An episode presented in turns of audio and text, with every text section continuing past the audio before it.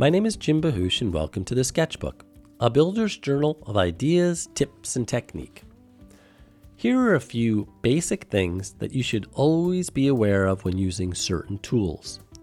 Most table saws come with an attachment to prevent kickback. Kickback is when the material you're ripping grabs the blade and is forcibly sent backwards. This is why you should never stand directly behind your table saw's blade as you feed it. Stay a bit to the side. That keeps you out of the path of kickback. Make sure the floor or ground around your table saw is clear. Tripping or slipping while feeding a table saw can prove incredibly dangerous. And those table saw attachments that help prevent kickback are often attached to a blade guard. Personally, I've never seen one in place.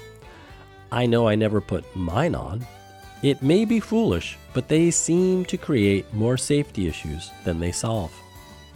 Now, this may sound obvious, but like lots of obvious things, it only becomes genuinely obvious once you get hurt.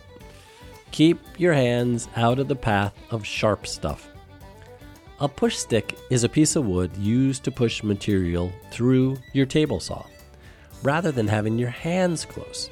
Use a push stick.